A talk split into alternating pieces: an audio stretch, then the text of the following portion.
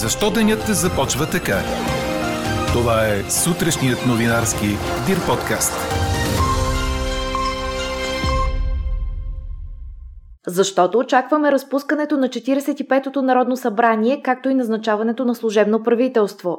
В Съединените Американски щати разрешиха на деца, навършили 12 години, да се вакцинират срещу COVID, за сега само с препарата на Pfizer – а може би защото Опра Уинфри и принц Хари започват документална поредица в подкрепа на психичното здраве на хората.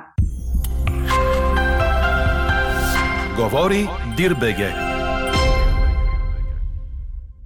Добро утро, аз съм Елена Бейкова. Чуйте подкаст новините тази сутрин. Приятното пролетно време продължава и днес. Денят ще бъде слънчев с максимални температури от 19 до 24 градуса, съобщава синоптикът на Дир подкаст Иво Некитов.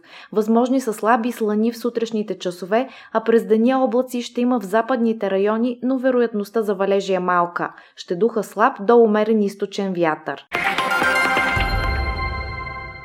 Днес очакваме президента Трумен Радев да издаде няколко указа за разпускане на най-кратко съществувалото Народно събрание, за насрочване на предсрочните парламентарни избори, като очакваната дата е 11 юли, както и за новия състав на Централната избирателна комисия и за назначаване на служебно правителство. Според предварителна информация на 24 часа, за служебен премьер ще бъде назначен бригаден генерал Стефан Янев, който е секретар на държавния глава по сигурност сигурност и отбрана, а преди няколко години беше служебен вице-премьер и министър на отбраната в служебния кабинет, оглавяван от Огнян Герджиков.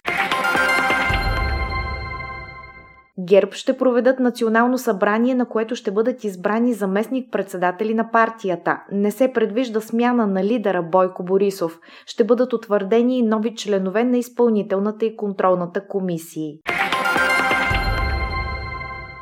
Днес почитаме памета на светите равноапостоли Кирил и Методий. През 862 или 863 година Константин Кирил Философ създава най-старата българска азбука – глаголицата.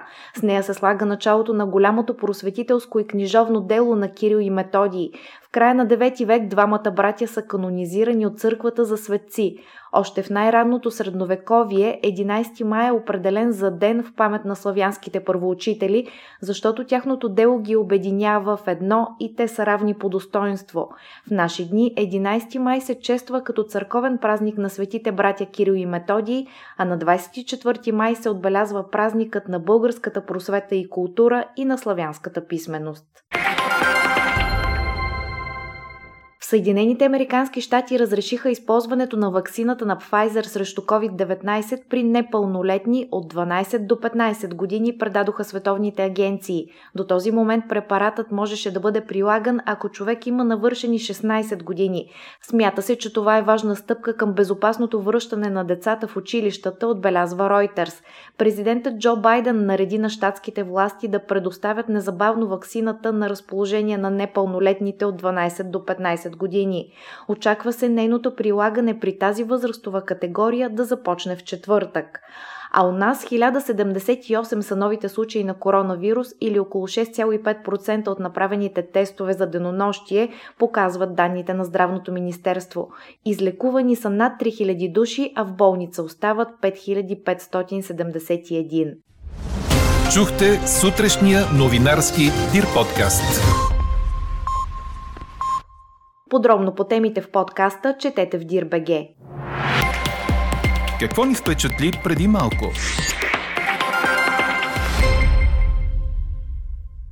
Американската телевизионна звезда Опра Уинфри и британският принц Хари обединяват усилия за поредица посветена на проблемите на психичното здраве, а сред гостите им ще са звезди от шоу бизнеса и спорта като Лейди Гага и Глен Клоус, съобщиха Associated Press и Reuters.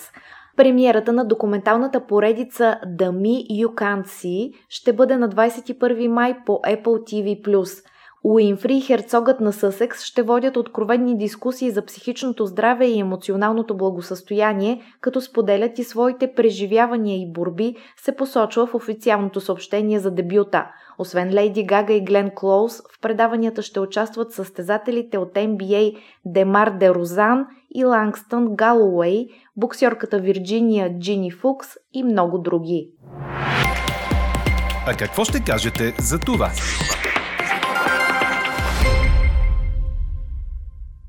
Краят на хартияната рецепта, издадена от лекар, беше окончателно насрочен за 31 май.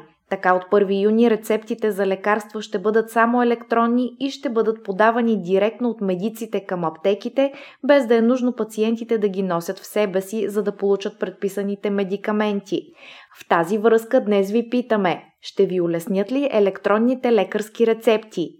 Гласувайте и коментирайте по темата в страницата на подкаста. Най-интересните ваши мнения ще цитираме в обедния новинарски подкаст точно в 12 часа.